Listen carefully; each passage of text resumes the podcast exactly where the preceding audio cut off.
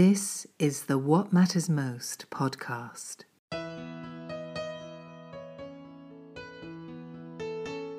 A 100% listener supported program.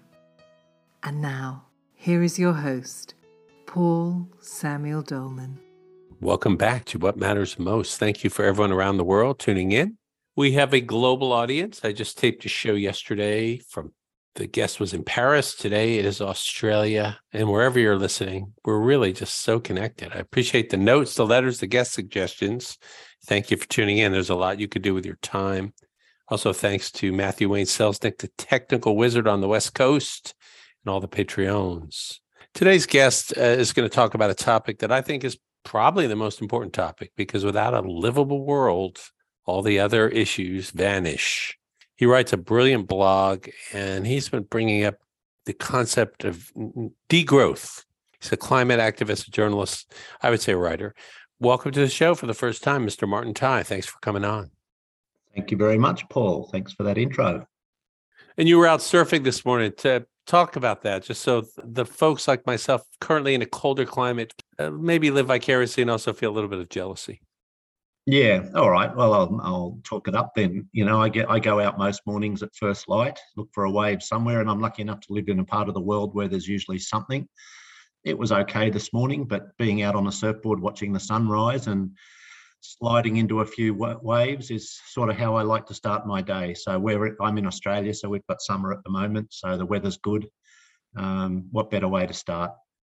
I just interviewed a guy, Paul de Gelder, who was attacked. He's a special seal diver and he got a, a, part of his leg and an arm bit off by the bull shark in the harbor and but he has actually turned into an activist for the sharks.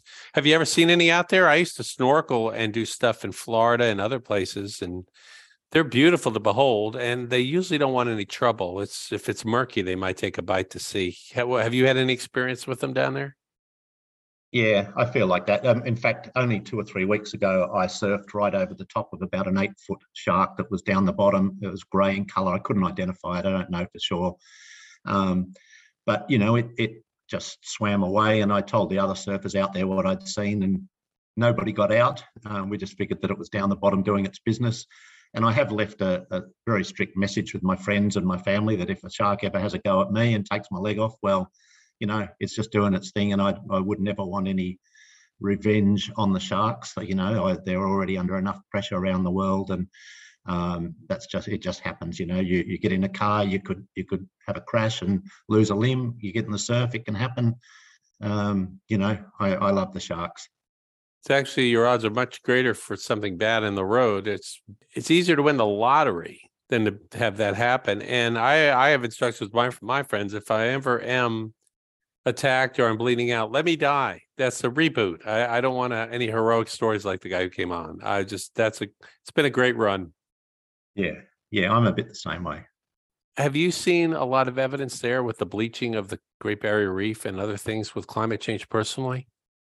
Well, I'm further south than that, but I actually live in uh, southern New South Wales, and have I seen it? Well, yes, we had we had the worst drought. I go into the what we call the bush, the, the, the forests, I suppose you'd call them.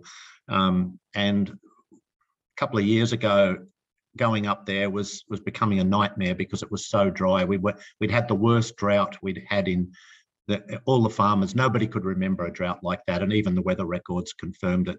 The worst drought we've probably ever had in this part of the world. Then, of course, that was followed by the horrendous bushfires, which might have made the news elsewhere. Um, I, I lived through that. That was just awful. And then since then, we've now had flooding. So the, such a thing as a normal year seems to have disappeared.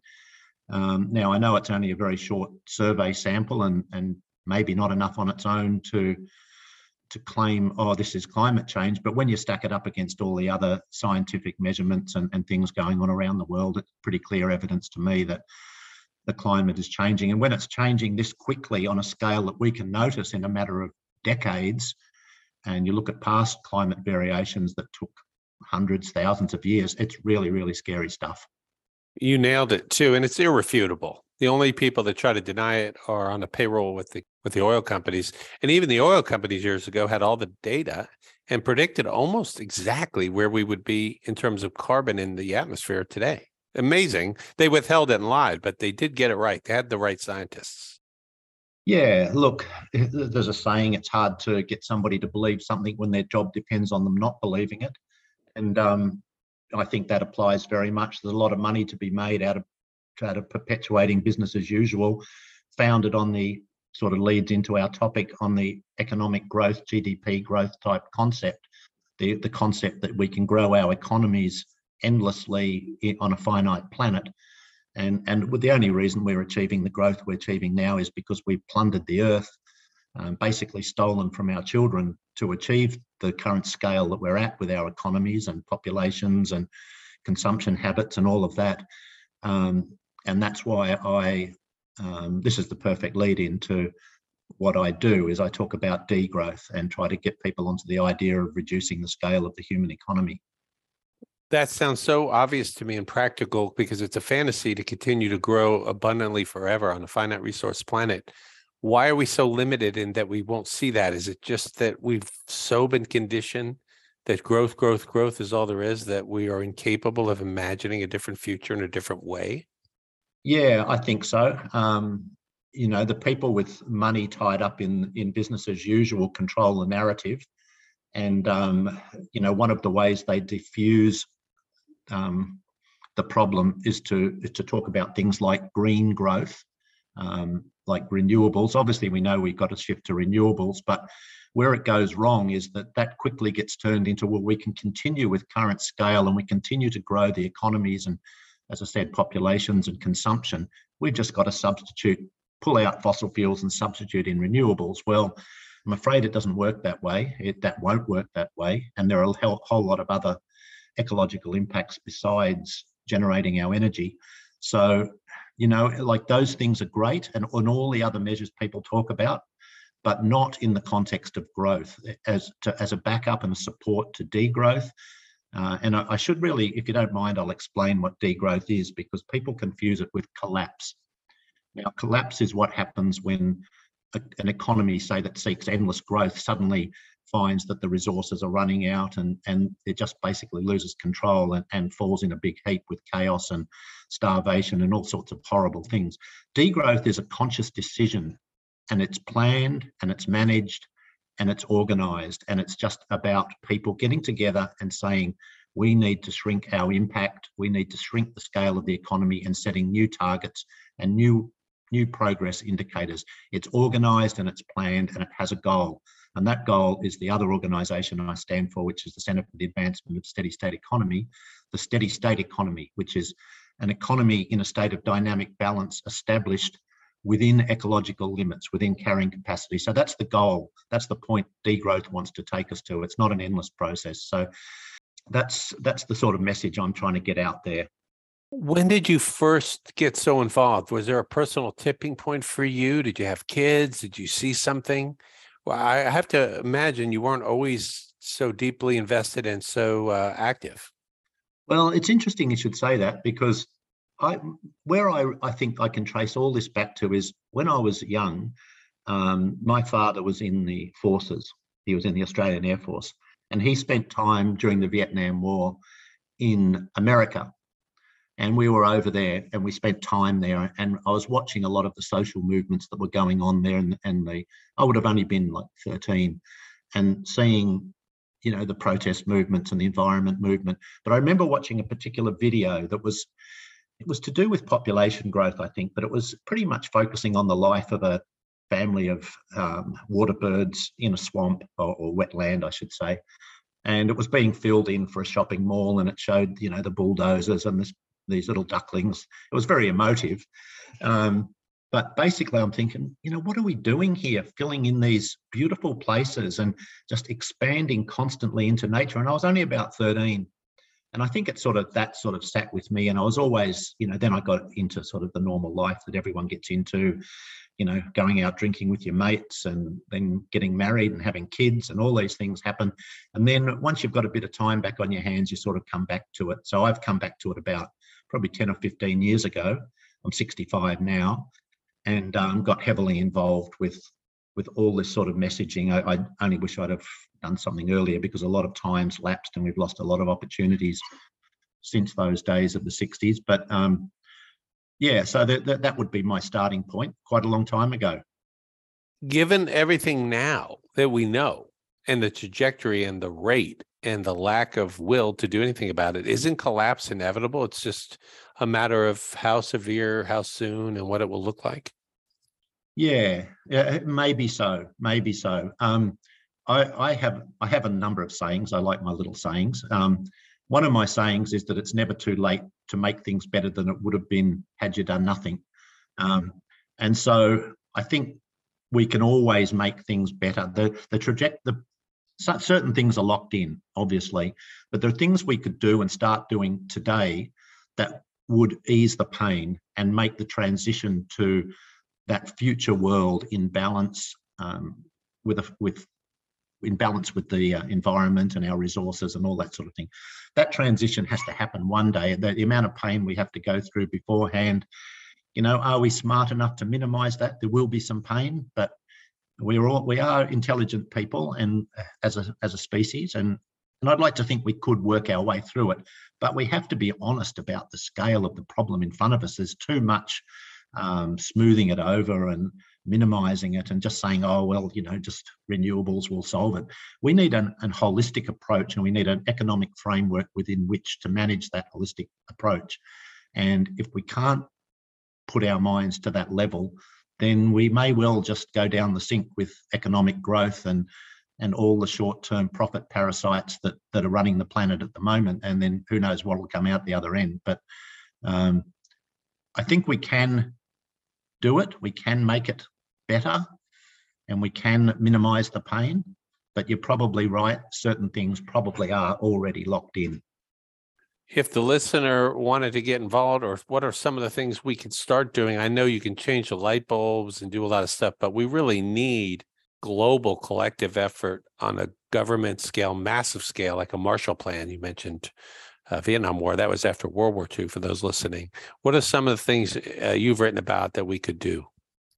Well, obviously, all the little things you're, you're mentioning, like using less energy personally, um, you know, switching to the renewable energy sources, and but but basically addressing the energy problem from the demand side as much as the supply side.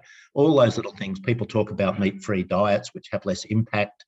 Um, there are a number of things. They're all out there and they're all easy, but they have to be done in the right context. And in terms of promoting the context, um, I think people need to start talking about understanding what degrowth is and not confusing it with collapse and understanding that it actually offers, if you go, if you're looking forward into the future, it offers everybody the possibility of a far better life than the current system. Now, one of my roles is with the Centre for the Advancement of the Steady State Economy. As I said, they're based in the US. I'm the Australian Regional um, Divisional Director here. We have a position statement there, um, which uh, against growth on the website there, which you can go to. I think it's steadystate.org. Follow them. Follow me on Twitter. Sign the statement.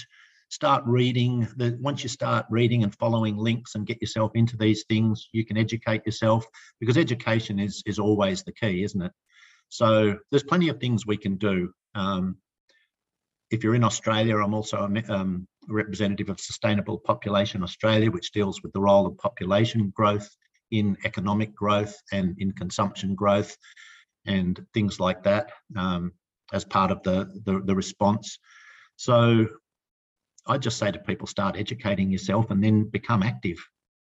Martin, what would degrowth look like over the next five to 10 years? If it was a, gradual, we eased it in, we started to implement these po- policies, what would it actually look like in the world? Like, say, with the airlines, with uh, the way we consume, the consumer economy, with advertising. What What do you see? Well, I, I see all of those things, all the superfluous things being discarded. Things, if you could make the sacrifice of not going on a holiday overseas and instead, you know, taking your family to a local area nearby for a, for a bit of a family holiday, things like that. I, I see those sorts of things happening. Um, obviously, if we were with, if we'd adopted a degrowth path, we would have new performance indicators, and they would be around um, measuring social outcomes, environmental outcomes, instead of just this reliance on GDP and the assumption that because the economy is getting bigger, that means everything's fine. So we would be make, uh, focusing our efforts towards those progress indicators. So in Australia, for example, we have a housing crisis, more and more people without a home. So we'd be looking at that. And in the degrowth world, we'd be saying, okay, we're taking the pressure off demand for housing and so we're going to have, we're going to see that figure improving. Our goal is to do whatever it takes to see more people in a home. That's one example. The, another progress indicator may be around our ecosystem. So instead of seeing them all being bulldozed for farmland and for housing estates, as we see here in Australia, we would see that process slowing and then gradually reversing and gradually over probably more than five or 10 years, but we'd start giving back. And it's about giving back rather than taking is probably a good theme to answer your question. And you mentioned the GNP, which has been completely hijacked. That unless the economy is growing, it's not good, and that's not what it was originally designed for.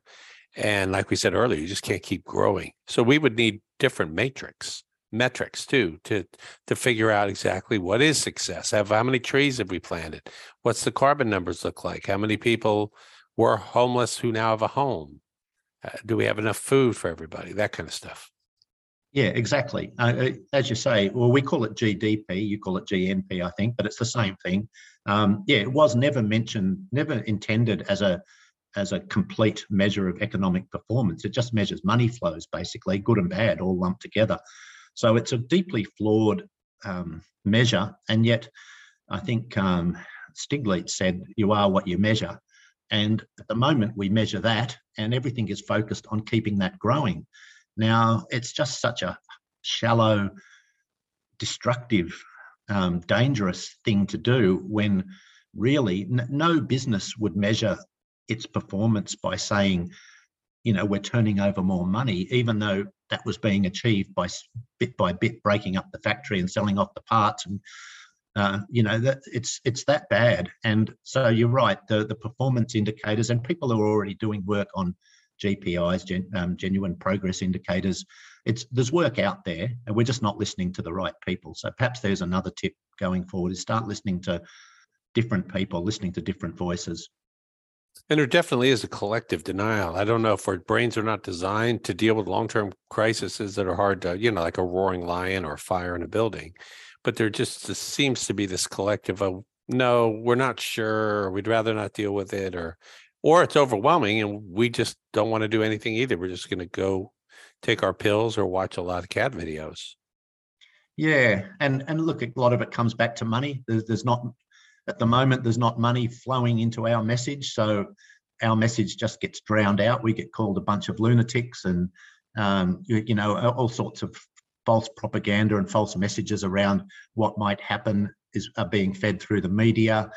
Um, but it, there's all, there's lots of reasons. I mean, I can understand it. People are born into a, a paradigm. The narrative is from the time they're born has always been this is the world, this is the only way. How do you make people see? How do you make a? You I think you referred to a lion. How do you make a lion that's in a a wildlife park surrounded by walls see that there could possibly be a, a world out there where they roam the, the savannas and chase down their prey and raise their cubs and and interact with the the whole what the wider world when every day their food's thrown over the fence. Um, so you know how, how do you make people i don't know. All i know is just to get out there and keep talking and plugging away and let's just hope. I think if a high profile person were to suddenly come out and have the courage to come out and talk this stuff um, maybe switch camps. Um, maybe that would help. But uh, at the moment, it's people like me and maybe you and plenty of us, but, but we really do lack the the punch of the, the bigger players. Yes, and here in America, they barely ever cover it, but they'll cover them in these salacious scandals that are meaningless all the time. Yes, distractions. What's the vibe in Australia? Are they dealing with it? Are they talking about it? Or is it? I know you had a horrible prime minister in Morrison. How is the new leader? Same ship, different captain.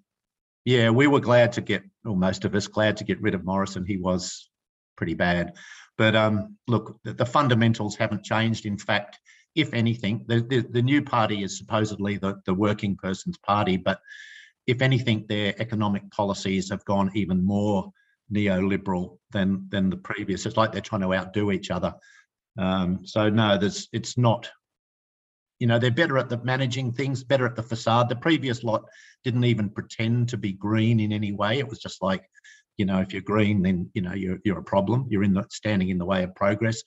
These guys are, are better at putting a green face on their policies. But if you look at, at, at what they're doing, um, they are just as destructive um, as as the previous. Then nothing's changed. How do you talk to your children about it? Oh, that's a really good question. Um, yeah, talking to family, talking to children, you have to see if they're interested. Um, my children, uh, well, they're grown up now. They're in their twenties and thirties, uh, and my wife. Um, well, you know, maybe they just don't want to know about it, and I'm not going to let it interfere with my family and family life. I don't want to drive divisions and um, so I don't necessarily they know what I stand for they know what I talk about um, but I leave it up to them if they want to engage. And you know so far I guess I was the same at that age. They're busy with their lives they, they're young they've got girlfriends and new houses and other things on their mind. So it's so I have to target other audiences. So you're not like a born again Christian who just keeps pounding the the climate Bible to them. No, no. I, I look. I really well. Maybe that works for born again Christians. I don't know, but it, it, I don't think it works in this message. You've got to you've got to sense some sort of sense of interest before you pursue it. I, I do it with my friends too, and with you know people out in the surf and general conversations. I, the topic might come up, and then I've, you've got to be good at reading the vibe. If they're really not interested, um, there's no good sort of banging the, the fist on the Bible and saying, What's the matter with you? you you've just got to let it go. But there are enough people interested and enough people. And, you know, if we can educate them and, and teach them how to promote the message, then, you know, I guess that's the network is through the people that are interested and engaged. Here's a tough question, a kind of sobering, honest one. Wouldn't the earth and all the different species no matter microbes, birds, fish, mammals, wouldn't they all be better off if the human species did go away or at least got down to maybe a million people where it wasn't such a horrific cancerous parasite? Well, that's not a tough question. That's an easy question. The obvious answer is yes. If I'm if I'm sitting here as as Mother Nature uh, in my green leafy coat, you know, I'm going to answer yes to that because we, we are not, we've made no effort to fit in and be part of it.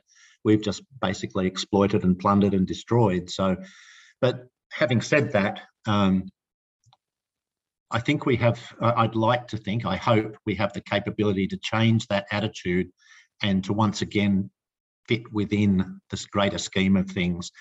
Um, so, you know, maybe that's being overly optimistic, but I, I, I just hope that an awareness comes about where we value our planet and the beauty and the the trees and the fish and, and the birds and, and these things become valuable and we, we don't want to destroy them for economic gain. And we we are capable of, in the right numbers of of living of not destroying the planet and everyone having a good life. And that's the vision i cling to. How do you deal with the inevitable grief that comes with what we're seeing? Because we're already seeing like you talked about the floods, the fire, the drought. Uh, it was incredible in Australia, and so many animals died. And we're seeing it in the United States and all over the world. You know, I think it was uh, half of Pakistan was underwater a few months ago, and and then the, all the rivers were drying up this summer.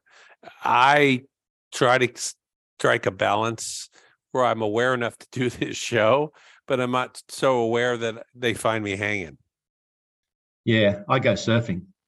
Yeah, look, I think people, everybody, especially when they're committed to a cause, has to have an out, whether it's surfing, bushwalking, painting, singing, doesn't matter. You've got to have other things in your life. Um, it's a part of my life. It's a big part of my life, but it's not my whole life. You wrote a, a wonderful piece in early December, and I'd love you to address it here for everyone so they could hear it. And, and there is a link up for to Martin's uh, Substack or his Medium page, so you can read this. I love this question and what you did with it. Will you share? Is the developed world really developed? Oh, well, yeah, look, I don't think so.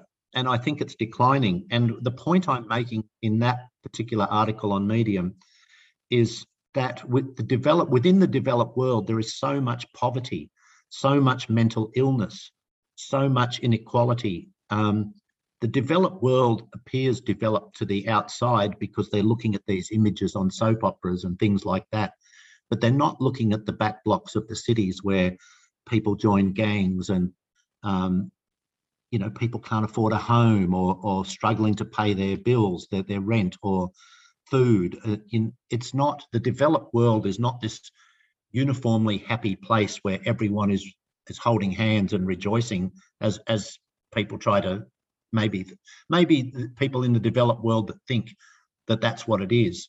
So I think there's a there's a lot of problems in the developed world, and I think those problems, from what I see in Australia anyway, are worsening. Well, I know they are. I know they're worsening. I know young people are suffering more stress and more mental illness and uncertainty about their future, climate change hanging over their heads. That, that it doesn't matter whether which part of the world you're in, you're not going to escape that. So the develop what I was talking about in that article, I was just trying to point out that the developed world has a hell of a lot of problems and we need to look at those as well. And this culture of just consumption, consumption, and throwaway culture, it trivializes everything. And when you were talking about unhappiness, and we have massive fatigue here, we have uh, all kinds of mental illness, isolation, sadness. You cannot find fulfillment through things and stuff. We all know that. And yet the trance and the advertising here never stops. It's really mm-hmm. sad, but we we know it doesn't work. It's not like a theory I have. It's we know for a fact. Yes, exactly. I mean, beyond a certain point, everybody needs certain fundamentals to have a good life, like a, a, a home and, and a few things, you know, like in modern times, a, a, television and a computer and somewhere to cook and somewhere to keep your food cool and, you know, these sorts of things. But to pursue endlessly more uh, rather than having the capacity to say, I've got enough, um, and that's that's consumerism, and that's what the current system encourages because all of that spending adds to GDP. In Australia recently, um, we the, the news headlines were that consumer spending was down three percent over the Christmas period, and that was cast as bad news because uh, you know we haven't been going out buying crap over Christmas. Now, to me, that's like, oh, great. We spent less money. We, there's less waste. There's less materials being used and disposed of. Good news. That degrowth might see that as a good news story, and, and adjustments can be made around that. You know, it's not the end of the world if we're planning it. We know that we're going to be reducing spending on toys and and things like that. Then it can be we can sort that out. But yeah, that, that's that's the consumerism thing. That's economic growth. The more we spend, and it, it also comes into the population issue because it's not about how much each person spends only. It's about how many people are spending. And that's why we're seeing from the corporates such a huge push for the developed world to increase their populations. In Australia, they've gone insane on it. They're just they've just gone mad about increasing our population, which means more consumers. Now, Australia is a very unique continent in that it's it's very dry. It has very poor soils. Only six percent of our land mass is classified as arable. That is good soils, reliable rainfall, 6%. And a lot of that's getting built on with housing estates right now. So, you know, this whole growth, growth, growth, whether it be populations, consumption, um, it's just, and driving consumerism, you know, as you and I know, and I wish more people understood, it, it certainly has an end date, and that end date is very, very soon.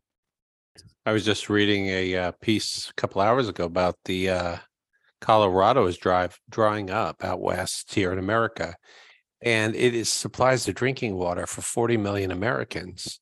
So what happens when that goes dry? It's the worst drought in 12 centuries that they can measure. Where are 40 million people going to go? What kind of climate refugees in this country alone? We've seen it around the world. Where are they going to go to have water suddenly? How are they going to get there? Yeah, I don't know. And then, okay, let's just take that scenario. Just say half of them, 20 million, decided to move to another state because that state actually has plenty of water. They turn up on the doorstep. Suddenly, you've got a housing crisis. The health system's not coping. The the water and sewerage, all the infrastructure is not coping. You can't. This is the thing about climate change that we have. We've established our settlement patterns based around stability, and we've established our infrastructure, our agricultural areas, and our and our city infrastructures around relative stability, relative, predictability. But if climate change drives unpredictability, we don't know where people are going to go, what they're going to do, and how do we provide for them if suddenly those 40 million people need to move for water? It's then you've got a massive economic problem.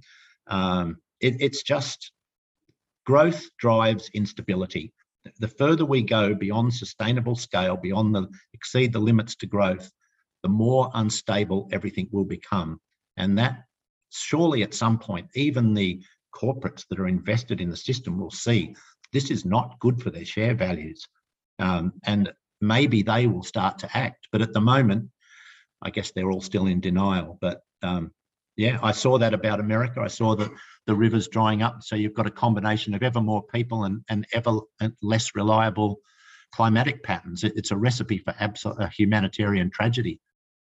So really, all we can do is what we're doing here is we can talk about it, educate ourselves, and then make personal changes.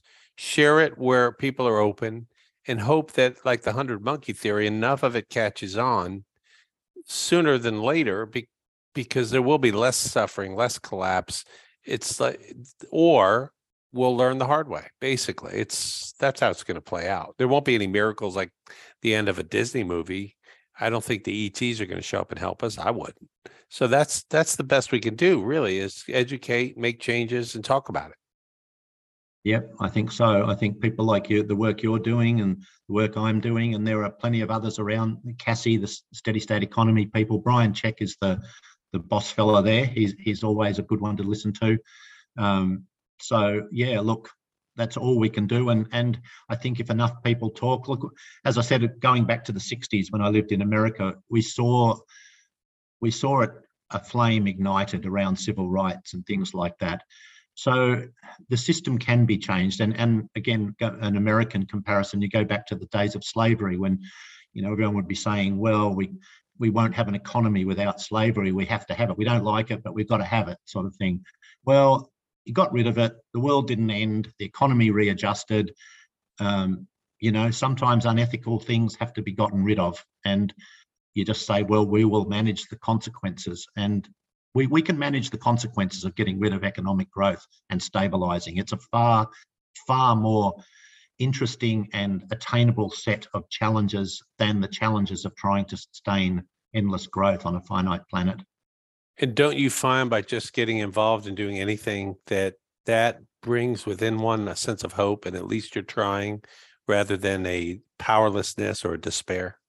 Yes, definitely. Yeah uh, you know, it's sometimes it's tempting at the end of a tough day when you've had to deal with a lot of sometimes abuse because people don't like their paradigm being challenged. Um, you know, you think, why am I doing this? You know, I could just focus on myself, but then you wake. I wake up in the morning and think, no, I've got to keep going. And it does. It. it I would rather be aware and be active than be ignorant. I think once you've seen, you can't unsee, so you're sort of stuck on that path.